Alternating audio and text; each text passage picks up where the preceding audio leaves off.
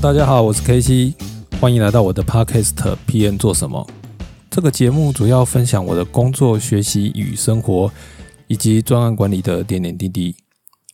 今天是二零二二年三月二十七号，星期天，又到了一个月的月底哦，第四个周日，所以我们照例会在今天呢介绍这个月的看房心得，还有一些央北从化区的进度。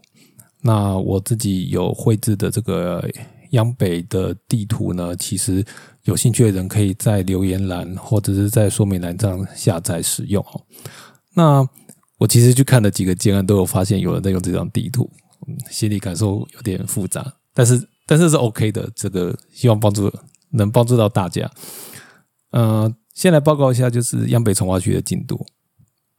目前整个央北从化区进展最快的是西区西边这个角，也就是国泰风格、国泰一期这一块哦，包括国泰二期啊、诚兴啊、降解央旅等等哦，都已经陆续封顶了，在脱皮了。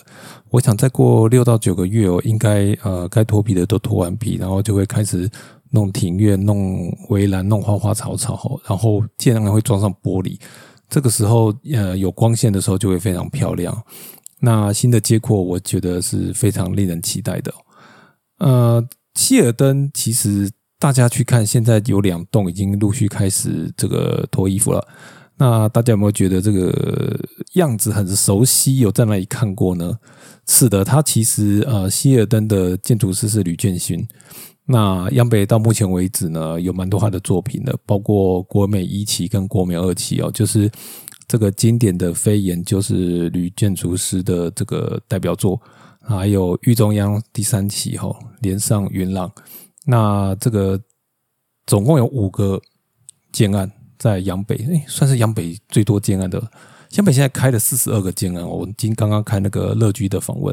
在想到底有那么多吗？哈，但是你想想看，它四十二个里头就占了哎快十分之一了，那。他的这个呃走的这个是这个新古典哦，这个我是在玉中央山的介绍听到的哦，我不其实我也不知道这差别在哪里，但是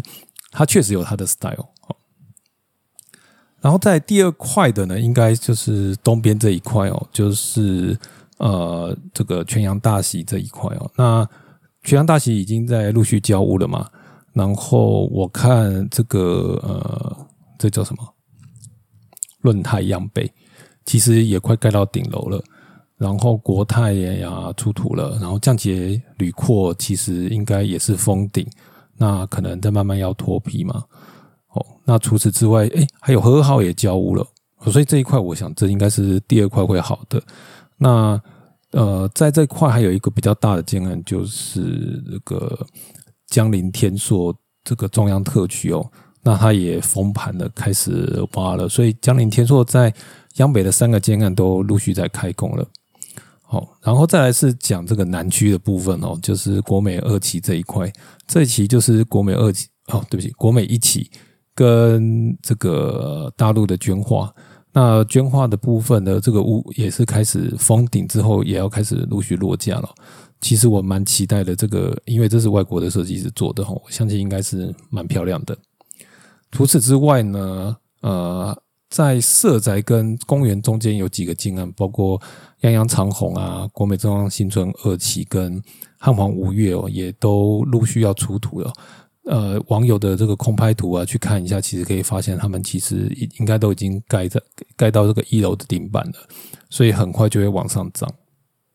通常一个月会涨个一层半到两层左右。那这三个建案基本上都是十四层到十五层之间，所以算一算，哎。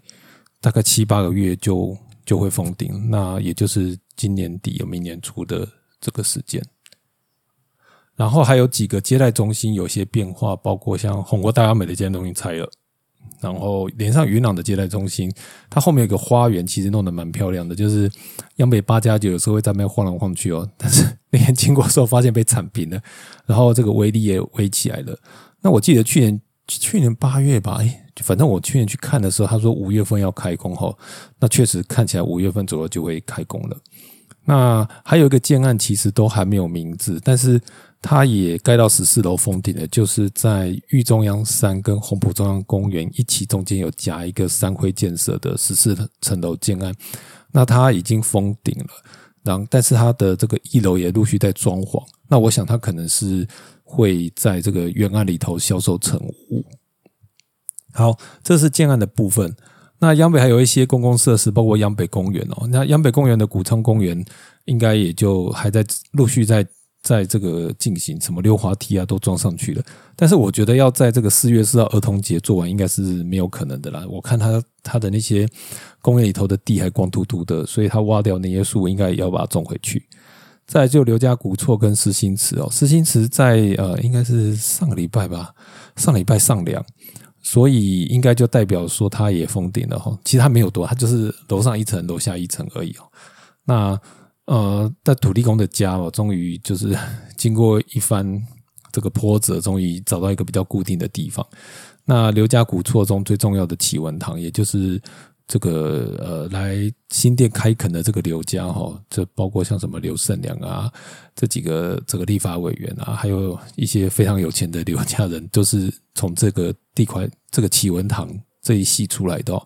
那他也也陆续成型了，但是他这个真的是做的蛮久的，尤其他左右两边有用铁皮盖起来，真的不知道里头现在变什么样子。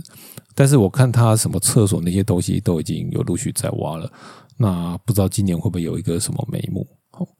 然后上个月其实有跟大家讲说，这个更新诊所进驻央北社宅嘛，但是呃，到底长什么样，其实也不知道。但是唯一可以确定就是会有加医科跟小儿科，那现在还有长照也会设在这里。好，以上就是央北从化区的一些呃介绍，然后给有兴趣的人更新你的的这个了，就是对这个从化区的了解。那因为有的人不住在央北啊，可是买了央北嘛，也许这能帮助到你。那我自己常常在这里散步，走来走去啊，跑步啊，骑脚踏车啊，其实我还蛮喜欢这里的哦。那希望整个建安好了之后，陆续有一些退缩等等，然后树也种起来了，路灯也亮起来之后，这里是会是一个很漂亮的地方。好，再次分享我这个这个月看的建安哈。那第一，呃。好吧，第一个阶段是凤翔哈，凤翔其实在两年前有卖过，然后最近又搭起这个接待中心，那呃，在二月二十八号开工开始开卖哈，看卖的蛮快的，嗯，我们去的时候已经四十平四十一平只剩两户，它的建设公司是新远建设，然后建筑设计师是吴培燕，它的位置就是在思新路跟十四张路的路口，三面顶路，那另外一面就是顺德街。它的邻居有和和好好，然后国泰三期、国泰丰硕以及联上云朗。那它是一个长形的建物，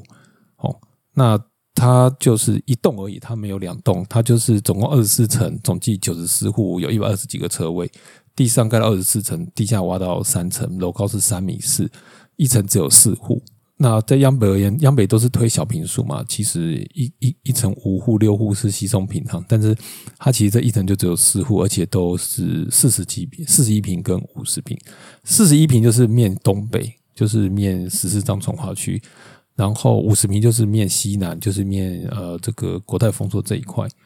然后我想有类似的这个规划的，应该还有国泰一期了。国泰一期也有一栋，也是四十平跟五十平。就是它就是靠中央中山路那一块，那这个建案前后都有阳台，它的工作阳台都对着天井哈。那这有个故事，大家如果有去去去这个接待中心，呃，接待人员给你讲，然后前阳台的话都有内缩，我觉得它的设计是很特别的，它它的采光很好，窗子也超多，因为它一层只有四户，所以它就是一个工字形哈，然后每一栋都是三面采光。那因为它三面采光就非常的亮嘛，它又怕你太亮，所以它的窗户都是内凹进去，哦，所以它有露台、有雨遮。但是它这样的好处就是太阳晒的时候呢，其实是会有一些东西可以遮住的，不会被晒爆。那它有几个特殊户，包括像一楼有两户，就是呃在一楼，然后它有自己的花园啊，然后挑高是因为它挑高一楼挑高六米嘛，所以它是楼中楼。然后二楼呢都有露台，其中有一户的露台很夸张，它非常的巨大，它总共有八十九平，所以这个呃有兴趣的人可以去看一下了。但是我也不知道这露台这么大要做什么，就是。然后二十四楼的这个的样式好像也不太一样哦。但是因为我没有看到它的加配图，所以不确定它到底是什么样子。这个有兴趣的人可以再去看看。它的配备基本上都是 Sakura 三 G 跟德国不知道什么牌子的面面台，我没有特别去听。那我觉得还好。然后呃，都有配浴缸，主卧都有浴缸，都有设计这个这叫什么更衣室。哦，那它的价格的部分呢，相较于最近还在销售的这个红色新中央跟维沃，我觉得它的价位是比较低一些的。所以，呃，它重新在在开始卖之后，能够卖得很好，我觉得这个嗯不意外哦。而且我自己第一次看的时候，那时候因为我刚刚开始跟央北看房子，所以那个感觉不是很强烈。但是这次再去看，我就会觉得，诶，它这个采光真的是非常的好，有这设计其实也非常有巧思。它虽然不是一个非常有名的建商，但是我觉得它的很多设计就是。真的还蛮不错的，其实我算是算是我会是我喜欢的那一种，但是现在因为都卖的差不多了，所以四十二平就只剩下二十二楼跟二十三楼各一户，然后五十平的部分还剩下多一些，但是那它的它的平平比较大，就是面积比较大嘛，就是单价就比较高。可是如果你选的是低楼层的话，其实不会比四十一平贵太多。好，有兴趣的可以去自己去参观看看，但是基本上都是要准备三千万。哦，就是现在你要去买，没有三千万到三千五百万，基本上是买不到的。然后它的车位就是两百五到两百八，有大有小的。那是因为二三 B 二跟 B 三的车位都卖的差不多了，现在大部分都是 B one 这种两百八的车位。那五十平的部分，因为它诶这个什么，面对远上元朗这一这这边的户边，因为远上元朗有自己的花园嘛，所以你会看它的花园比较宽阔，所以这边的户别又比较贵。最后来讲讲我自己看到一些特点或优缺点吧。我觉得格局方正明亮，三面开窗哦，尤其主卧它开两面大窗。我有人说这风水不好啊，但是但是你知道这个这个真的非常非常的亮。其实我觉得很多人是喜欢这种明亮的感觉的，我自己也很喜欢。那这个这其实算是感觉不错的。这这建案真的就是窗户特多，非常非常的亮。然后再就是。现在你现在你看的房子后进就是有玄关，就是没有了不起。但是进玄关之后是客厅的，真是少之又少。凤翔算是我这两年看的房子里头，进玄关是客厅的。还有一个比较特别的建案，就是温馨念念，还有几个户别进，就是进了门之后是有一个小阳台，在进这个呃室内是进客厅哦，但是。但像这种这种的规划已经少很多了，所以文心念念算是比较特别一个。然后进玄关是客厅，凤翔也是一个非常特别的，而且它的它因为它的客厅跟呃餐厅跟这个厨房基本上是连在一起。如果说你今天今天是走这个呃开放式的厨房的话，其实整块都非常非常的大，那个感觉是非常的棒，就是因为你视野会很宽阔，所以。因为你现在我们呃有很多建案，就是客厅在这一块，然后连的是阳台，然后转个弯是厨房，所以你的因为你的房子就是方方的，你就没有办法做成就是很宽阔嘛。但是凤翔它三它四个这个格局都是类似这样这样子，只是四十一平的是尺寸瘦了一点而已。然后再就是主播有更衣室哦。那以四十一平的来看，它主卧其实是真的是蛮大的，但是它也不会大到说另外两个小房就小成不能用。那另外两个房间的话，呃，我觉得它一个可以放到两人两就是双人床，那另外一个大概就只能放这个单人床，但是我觉得还算是大哦。那要讲缺点的话，那我这样呢觉得几个了。第一个就是这个建商可能没有这么有名，可能有些人会怕。再来就是呢，这是个人的问题，就是就是因为他跟和和好好没有平行，所以我就一直在看说为什么为什么他没有把它对齐呢？所以我就对我这种有强迫症的人，我可能会觉得有点嗯有点不舒服哦。但是扣掉这些，但是这不是他的问题，是因为政府画那个地就是这样子歪歪的，那他为了要能够对齐这个路，他就只好沿着路盖，但是和和好好又跟另外一个人行道平行，所以就变成一个。锐角三角形就是这样子，但是基本上，因为它它这个交交叉比较近的部分是它七和好七楼那个部分，所以应该影响应该是有限的哈。好，那再来就做个小小的结论，就是说它的户别已经不多了，所以呃，你如果你很你真的很缺房子，又又想要在央北买，又希望在两年之内，因为它大概一百一一十四年，民国一百一十四年会好，好，所以它也就是你可以参考的。再就是央北要有卖到五十平的房子，其实已经很少了。现在看起来，呃，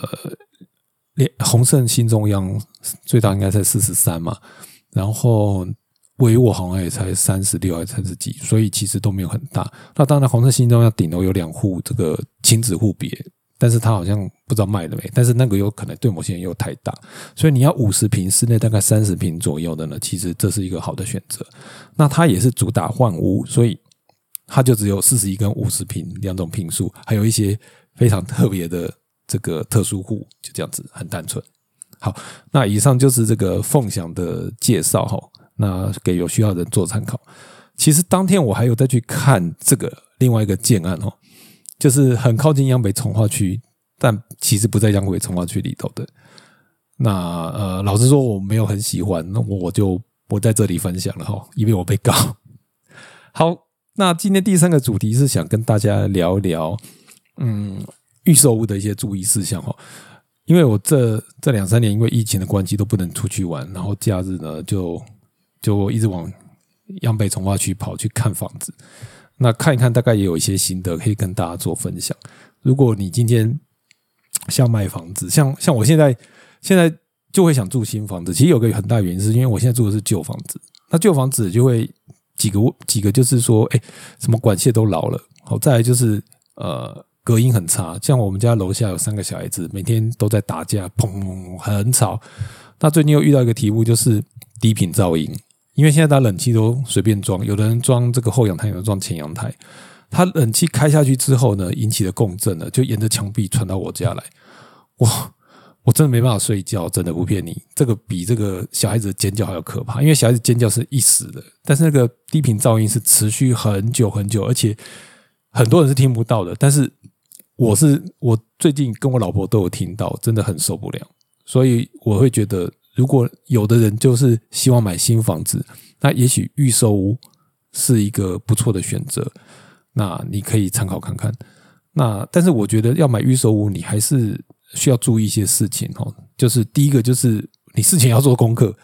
因为你知道，现在房市很行，那些大姐大哥们都很忙。如果你今天跑进去，你搞不清楚状况了，他其实就是也不会想跟你扯太多，因为你现在要预约嘛。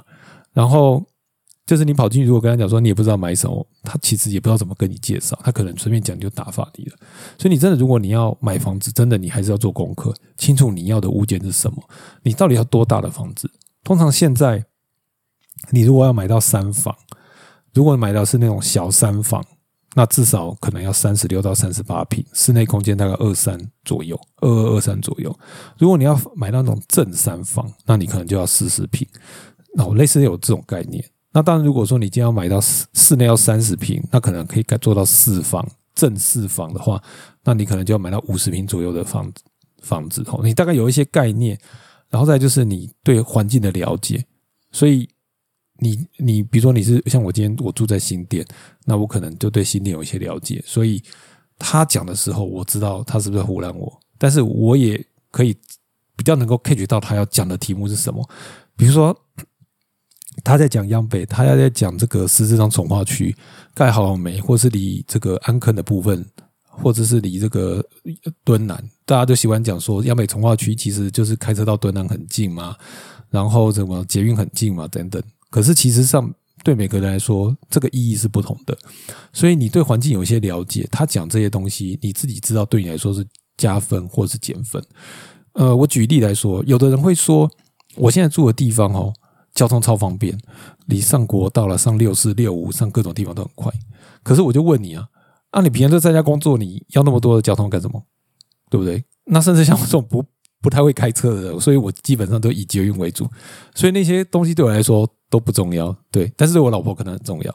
但是我对我主要重要是是捷运。所以这些东西其实你对你自己需求够了解，那这些东西是加分或减分，或是加很多分，你就会很了解。再就是说你在这个看房的时候，你你说真的，你去看房子，人家都会叫你马上做决定。可是呢，老实说，我觉得这是非常非常困难的。有时候真的就是缘分哈，老天要你马上做决定，你可能就会做决定，就会买。但是对一般而言，这个决定可能是两千万或三千万或者五千万的决定，你一定是不会这么快都做下单的嘛。所以，这这你在前面，如果你有很清楚你要什么，你去看这个房子的时候，你就比较容易能够跟他做一些讨论，然后来带回去带回去给家人，因为你可能剩下最后题目就是你买不买得起，但是你不要去了之后，你其实你不知道你要什么，所以他谈什么你也不不了解，都好好好，可是最后你真的不知道你为什么要买这个东西。好，那预售屋里头，其实你就是看几个东西，第一个就是他会介绍你说，啊，我现在在这个预售屋里头，那有哪些？呃，环境如何？有什么公共设施？有什么新的建设等等？交通。那再第一个、第二个就是格局。那格局的话，通常样品屋可以看，但是样品屋其实是有蛮多陷阱的。就是很多我其实不喜欢去看的这种预售屋的样品屋，就是哦，他他把他的格局改的面目全非，然后你真的不知道这是什么东西。就是我觉得最好的就是格局都不要动，墙也不要打。好，然后呢，你进去看呢，你自己至少会知道说这个到底是不是真的你需要。那有时候建商为了为了要让他的房子看得比较大，他在里头放了非常多的玻璃镜子，或是通透性的这个格栅，或者是最近很流行藤边，所以你就会觉得房子很大，因为光到照的到都是，其实不是的。好，然后还有一种就是说。它是暗厅，可是因为它开了灯，你看不到，所以你去看这个样品屋是有一些小技巧的。你要能够了解说这些光啊，跟这些相关的位置是在哪里。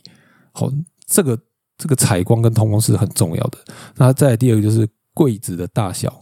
那柜子的大小，你你可以试试看，就是说你拿你的手，就是握拳去量量看多长。所以你去量的时候，你可以把你的手伸进柜子里头，就知道说哦，这个。柜子到底有没有做小？因为有的样品屋的柜子通常会做开放式的，那还不打紧，他还把它做成五十公分。但一般的柜子可能是五十五到六十公分，所以你你如果做这种柜子，你在现场看就觉得，哎，可以再放个床，可以再放个柜子。可是实际上，你真的坐下去之后，发现床也放不下去，柜子也放不下去，这是有可能发生的。这个床是不是 normal size 或 king size？像有的人一百八、一百九，你不可能叫他去睡。normal size 嘛，所以你的床可能就要做到两百一，做到 king size，那个时候可能原来的走道就不够了，所以这个东西也是要注意的。好，所以我觉得，呃，预售屋最重要就是看这些东西。那你最后就是要不能怎么能脱身？那当然大家都很忙。如果你确定你已经收到你要的资料，那就是礼貌上跟他说谢谢，然后跟他约定什么时候再回来，或者是。就是就是赶快离开，因为你也不要让他有一些让这个接待你的人有一些错误的期望。那至少说你有一些空空间可以让你自己去做思考，然后去做决定。那一旦你做决定之后，基本上就是几件事。第一个就是下定这个签约，下定就是你先刷一笔款，或者给他一个现金，可能十万或二十万，然后在约定的时间内把补助款交完。那在这过程中，他会把合约带带回家看，然后你看完之后觉得没有问题，那基本上签约的那天就是你缴费的证明跟这个合约范本带回去，他就会拿合约给你签。但是这种合约有时候呢，哎，其实非常非常就是很沙的地方，就是它不能改了。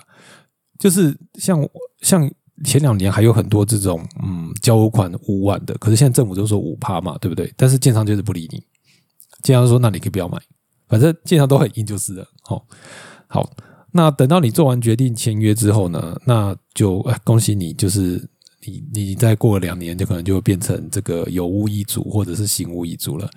但是有几个地方啊，我觉得提醒你一下：第一个是客变，你会买预售屋，就是要要有新房子；还有就是你希望能够先做客变，不然的话房子盖好了，你再来做这些格局的改变，又打墙又弄来弄去，现在清运费用超贵的。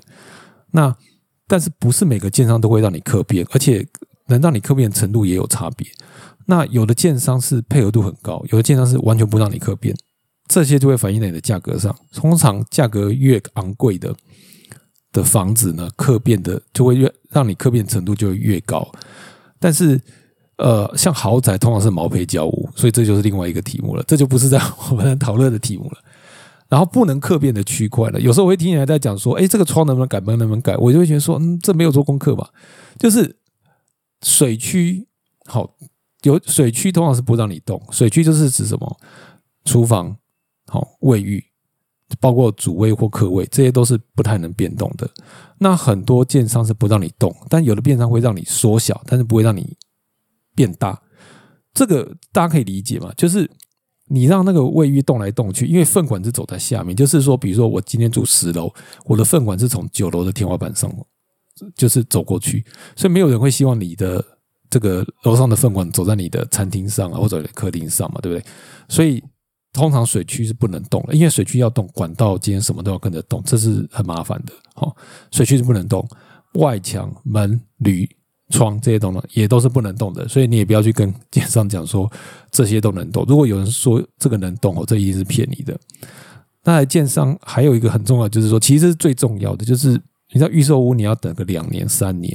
超高建筑有的盖到三十几楼的。好像比如说新店的连上云朗啊，或是合欢雷马克啦，或大平湾这种盖的超高的，他们可能都要盖五年。这时候建商的信誉是会很重要的，因为你知道，就是建商会导路啊，会会会倒会绕跑，啊就是以前非常多烂尾楼哦，所以找一个比较不错的建商，至少他要能至少上市的建商，我觉得。你除非你觉得你人品很好，不然你基本上不要跟他赌，要不然你真的不敢赌，就是买成物哦。那最后一个提醒的就是，如果你真的对某个建案的地点啊，或者建商啊，你其实很早就看好，也很有兴趣，那他要开案的时候最好尽早去，因为好的房型跟车位会在开卖的前面一两天就会被扫光，真的不骗你。那你最坏就是你先下定，然后。那等犹豫期之再推或怎么样？但是如果你真的真的要买，要尽早去，就是你不要等到后面可能都没有好的车位了，也不会有好的房型了，你就只能捡别人剩的。而且你知道，建商卖卖卖卖卖，他会一直调价，一直调价，卖个三层调一点，五层调一点，七层调一点。那现在价格又很硬，是回不去的。那你其实可以怎么观察？你可以去看建商的招牌，比如说有的建案一开始招牌是蓝的。过没几天，它变绿的，就代表它已经卖过一个阶段，可能卖一半了。然后再过一个阶段，它会再变一次色，就代表它已经快要进入尾声了。这可以给大家参考一下。好，那以上就是我自己这几年看预售物的一些心得，